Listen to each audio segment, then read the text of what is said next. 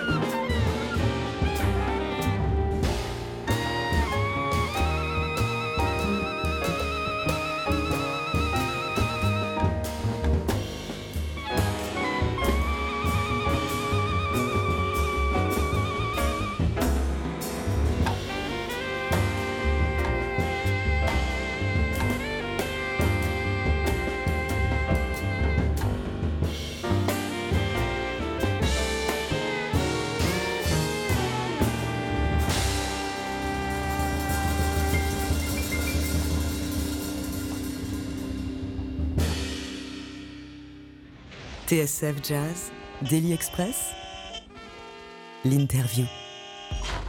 Avec à l'instant un extrait de votre nouvel album, euh, le nouveau disque du Moutin Factory Quintet qui s'appelle Mythical River, qui va sortir vendredi chez Labori Jazz. Et on en parle donc avec vous, euh, Louis et François Moutin. On vient d'entendre Fight and Anger, euh, combat et colère. ce titre ainsi que deux autres morceaux de l'album ont une vie au-delà euh, de ce disque, puisqu'on peut les entendre dans un documentaire. Lequel?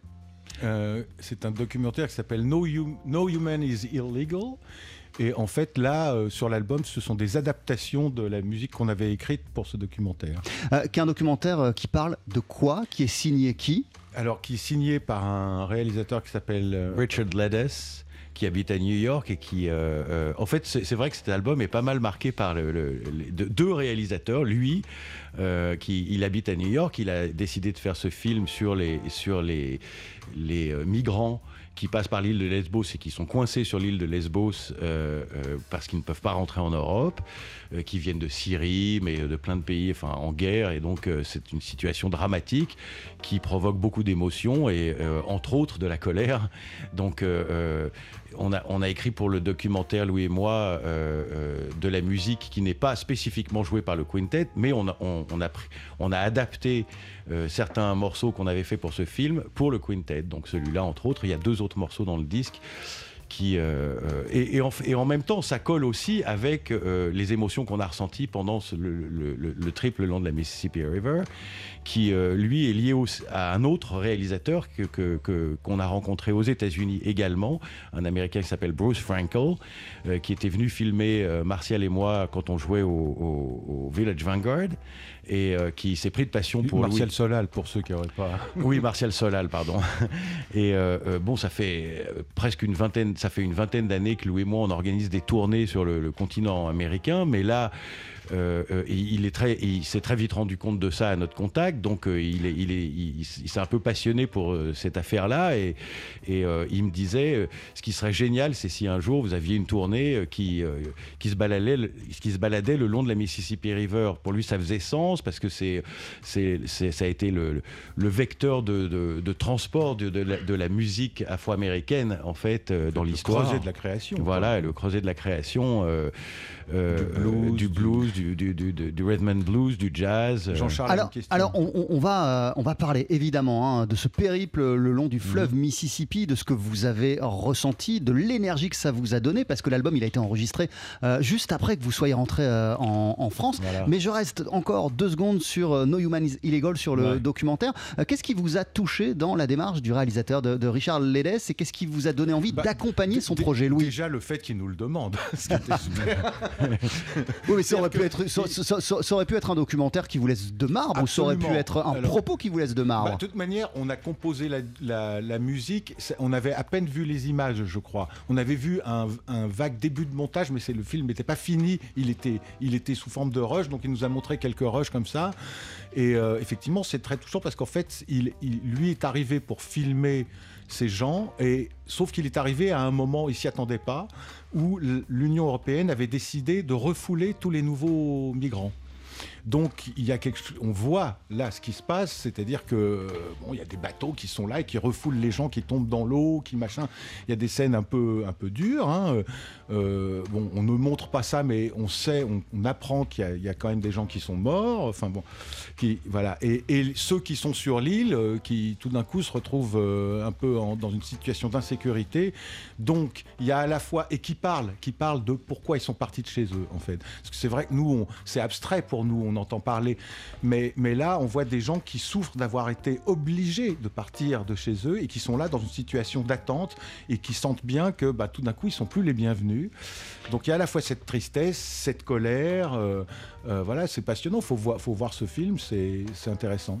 Euh, J'imagine qu'on ne compose pas de la même manière lorsque c'est pour l'image, euh, que Oui. c'est différent de la composition d'un titre qui figurera sur euh, un, un album. Alors quel a été le process pour écrire ces trois titres et même toute la musique du docu? Ben, ce qu'il y a d'un peu différent, c'est qu'il il av- il avait quelques demandes. Donc, en fait, on, on a composé des pièces pour cordes. Des, on n'a pas composé comme d'habitude pour la même instrumentation que d'habitude. Oui, donc ça, rien que ça en soi, c'est un changement. Rien que ça, c'est un changement. Par contre, pour ce qui est euh, du process, en fait, quand on compose, on, on laisse parler les émotions. Quand on est dans une certaine émotion, on trouve euh, une phrase musicale, une, une, euh, des, des éléments de vocabulaire musical qui traduisent cette émotion. Et donc, en fait, le ce process-là est un peu le même. Et, ce que je disais euh, en, en intro de l'émission, je parlais de répertoire et c'est vrai, euh, et, et d'albums puissants et habités. On a le sentiment, c'est toujours le cas dans votre musique, que vous exultez, que votre musique, elle vous permet justement de sortir des choses qui sont en vous et que vous pouvez peut-être emmagasiner euh, bah, dans le quotidien qui nous entoure. Dans le-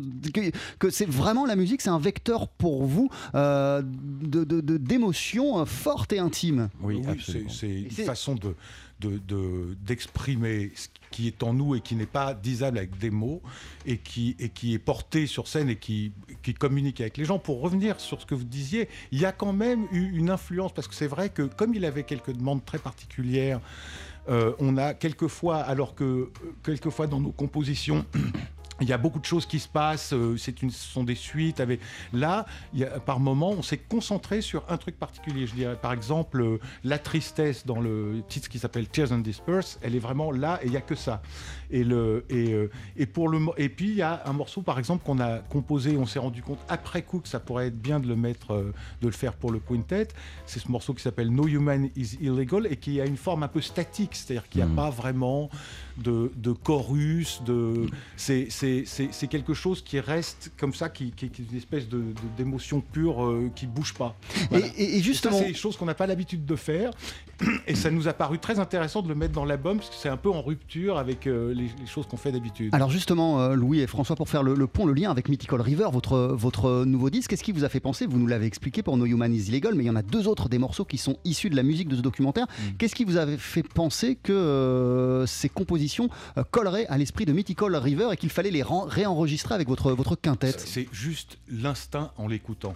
Oui, en fait. oui, oui, et puis il y a, il y a- absolument, et, et- et tout, de, tout de même, on sent que les mêmes douleurs euh, ont été à l'œuvre au cours de l'histoire, euh, euh, qu'elles soient sur l'île de Lesbos aujourd'hui ou dans les champs de coton euh, dans- au, XVIIIe siècle. Et surtout, vous habitez dans deux pays différents, euh, vous deux, donc vous avez aussi des, des- des- des visions euh, différentes de l'actualité liée euh, aux, aux migrants. oui, qui, qui, Et liées aux grands déplacements qui- et- liées- qui sont à la fois différentes et qui ont en fait un vecteur commun, qui est le- la souffrance humaine et, et la joie humaine et toutes les émotions humaines, mais aussi les jeux de pouvoir. les- et, et le même drame est à l'œuvre euh, euh, à la frontière mexique- américano-mexicaine en ce moment que sur l'île de Lesbos, à quelques peut-être peut-être petits détails près, mais en fait la même chose est en train d'arriver. C'est-à-dire que l'administration Les choses qui nous font chanter le blues, quoi, Oui. en gros.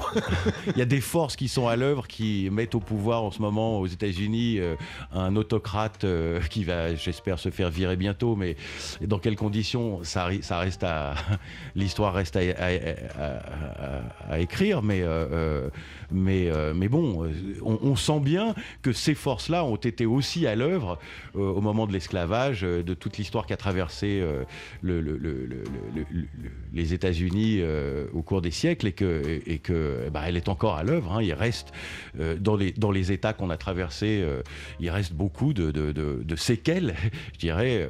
Il reste beaucoup de racisme. Il, y a, il y a- des mouvements néo-nazis en ce moment aux États-Unis. Enfin bon, c'est- donc nous, on, on est, on est du coup le- les, les artistes, j'im- j'imagine, enfin en tout cas, je sens sont solidaires de l'humanité d'une certaine manière, de, quel- de quelque chose qui essaye d'aller de l'avant dans le respect. euh, de, de- de- de traverser toutes ces souffrances avec l'émotion, et Voilà. y compris avec l'émotion de la joie d'ailleurs. Oui. C'est ça qui est fort. en- oui, parce que dans le blues, il y a de la joie. Louis et, et François Moutin, euh, votre groupe, le Moutin Factory Quintet, est en concert ce soir à Paris au studio de l'Ermitage. À vos côtés, il y aura le guitariste Manu Kodja, le saxophoniste Christophe Monio et euh, à la place du pianiste, c'est désormais euh, Paul Lai qu'on Voilà. peut euh, apprécier dans votre équipe. On continue à parler.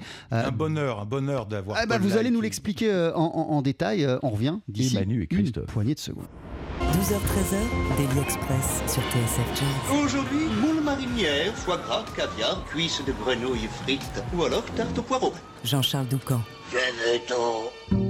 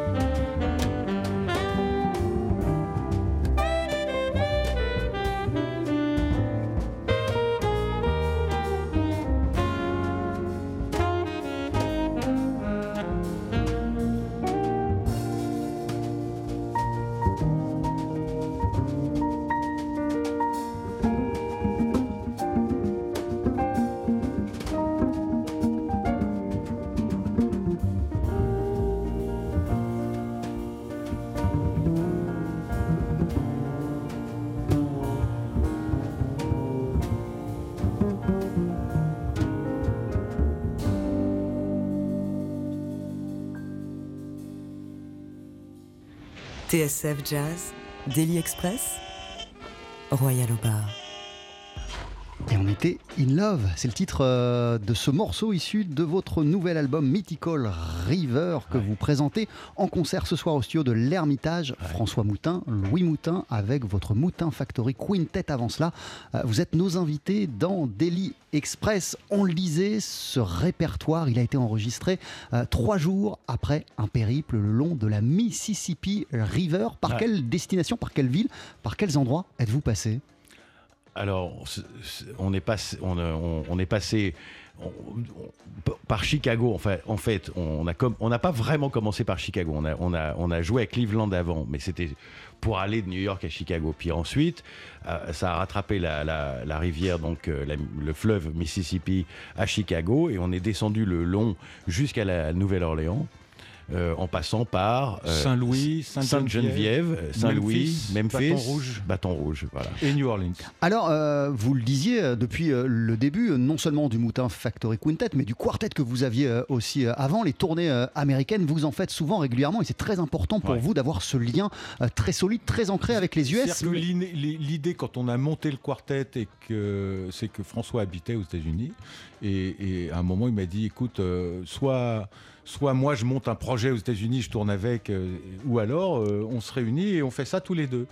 Et c'est vrai que le fait d'avoir un pied dans chaque pays, et c'était intéressant, c'était quelque chose de- de- d'inédit. et- Mais alors, pa- parenthèse, vous, vous auriez pu, euh, François, euh, en, en- en- en étant aux États-Unis, euh, vous dire bon, bah, l'intérêt d'être aux États-Unis, c'est que je m'entoure de musiciens américains. Qu'est-ce qui vous a donné euh, envie de continuer à avoir ce, ce lien avec, euh, avec la France, avec la scène française? Plein de facteurs. Euh, le- la gémellité avec Louis, déjà. Euh, le, fait, le, le fait que cette gémellité fasse qu'on s'entende si bien comme co-leader. Euh, et puis, euh, l'intérêt, justement, euh, à travers ça, de.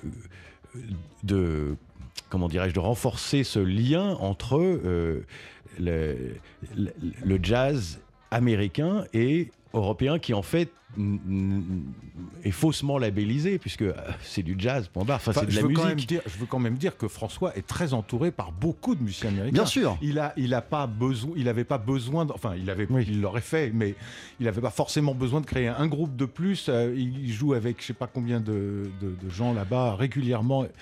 C'est vrai. Voilà, donc euh, il avait y, a- il y a- il y a des musiciens français qui s'installent à New York et qui se concentrent vraiment Voilà. à 100% Le- le petit- sur la scène américaine. Le petit Voilà. challenge de ce truc qui a démarré, on ne savait pas jusqu'à quand ça pourrait durer, hein, mais Et ça fait pas mal de temps maintenant. C'était de prendre un groupe de Français et de le faire tourner aux États-Unis, et non pas justement. Non, et non pas justement euh, voilà, voilà, de- de- d'être un gars qui engage des, des, des musiciens américains pour les faire tourner en, en France Alors Chicago, Saint-Louis, Memphis, Bâton Rouge, New Orleans, euh, vous en avez cité d'autres, Sainte-Geneviève, Ouais. euh, Ouais. c'est des destinations euh, assez dingues et qui évoquent, et qui évoquent des, des- des- des tonnes de choses euh, quand on aime le jazz, mais quand Ouais. on s'intéresse aussi euh, à la culture euh, américaine au sens euh, plus large. Oui. Qu'est-ce que vous vous êtes pris en pleine figure durant ce périple de eu plein de deux choses, semaines? hein, parce qu'on s'est retrouvé dans des situations, par exemple, euh, on- euh, à Saint-Louis, on était accueillis par euh, La fondation la de la- fondation Miles Davis, en fait, hein, puisqu'il Miles a, a grandi là-bas et que euh, voilà, ils, ils se sont réunis pour entretenir cette maison. Ils organisent des événements régulièrement, donc ils ont profité de notre passage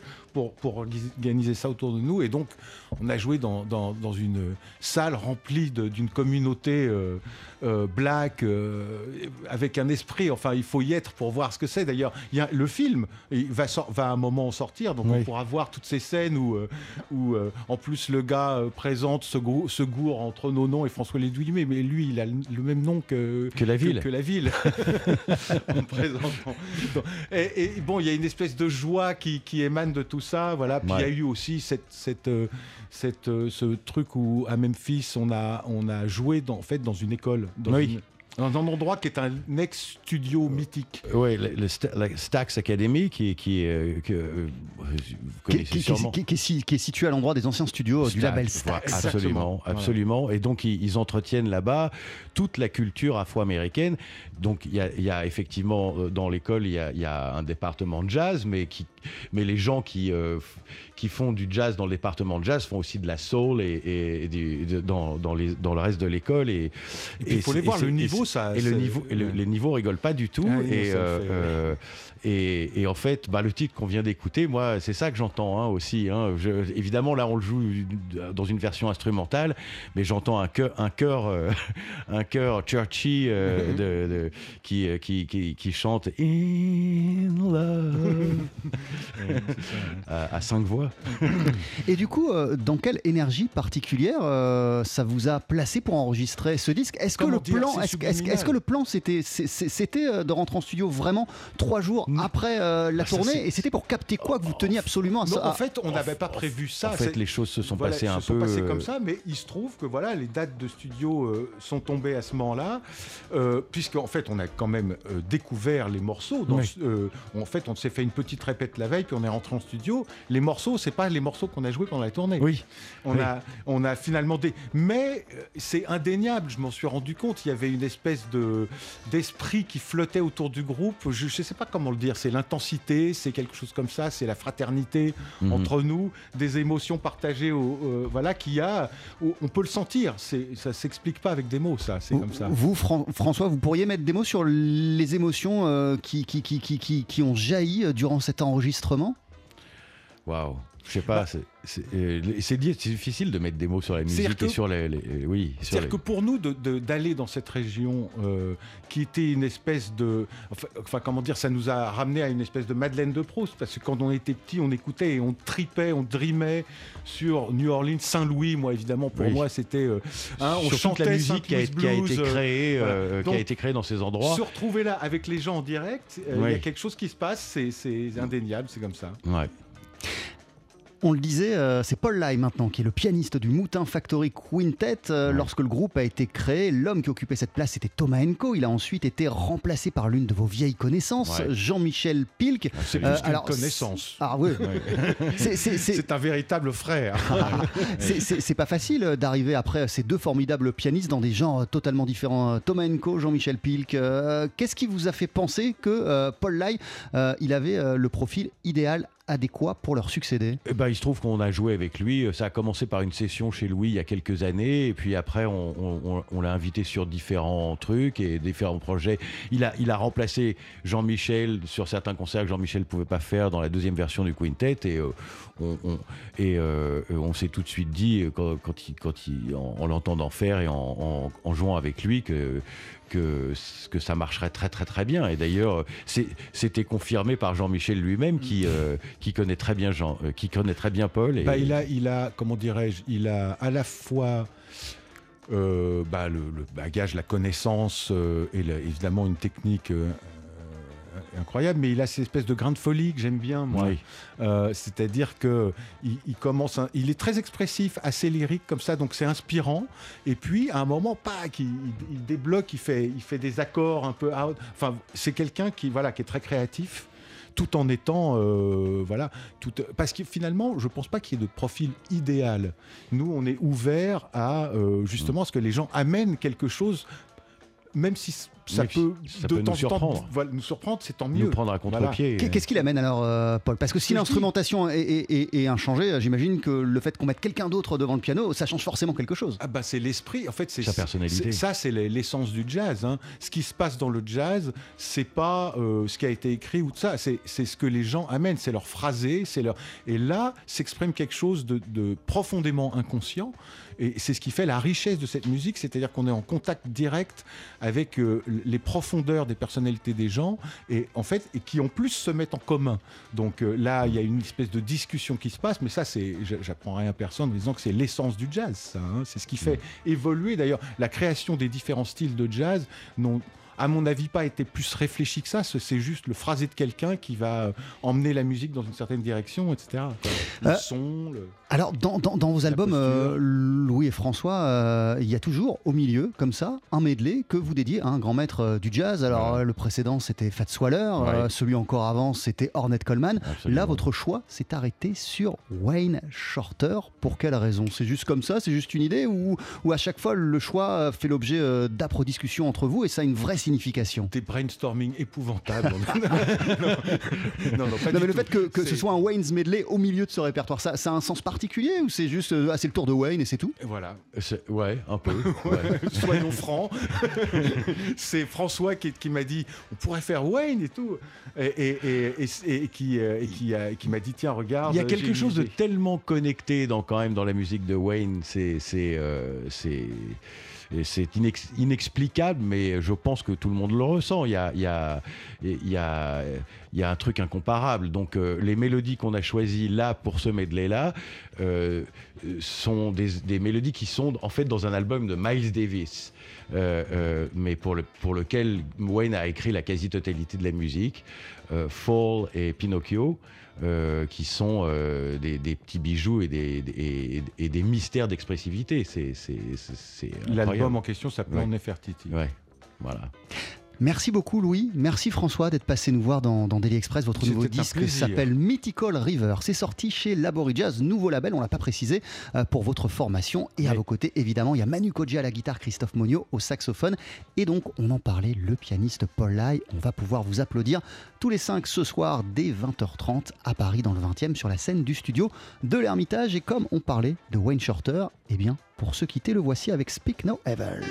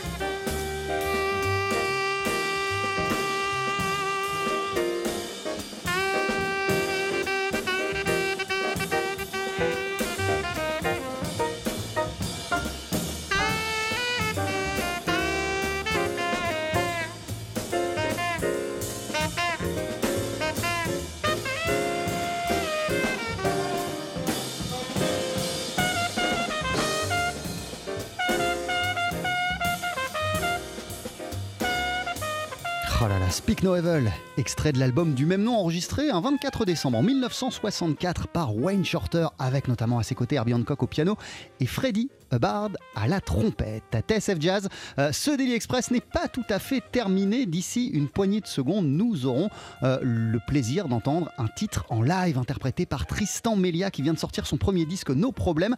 Euh, le disque est en trio avec notamment à la contrebasse Thomas Bramery qui est présent, qui est à ses côtés ce midi dans Daily pour ce fameux titre en live. On revient d'ici une poignée de secondes. Ne bougez pas.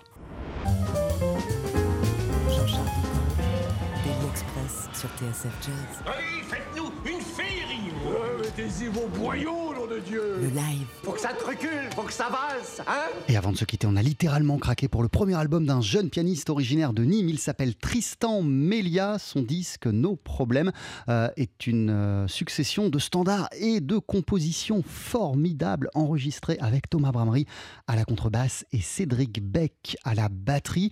Euh, C'est un musicien qui a été biberonné, Tristan Melia, à la musique de Michel Petrucciani, de Barney Whelan ou encore de Claude Nougaro. Il a une formidable culture et on va l'entendre en duo avec Thomas Bramery. Si vous êtes prêt, Tristan, bah c'est à vous de jouer ce qu'on vous voulez.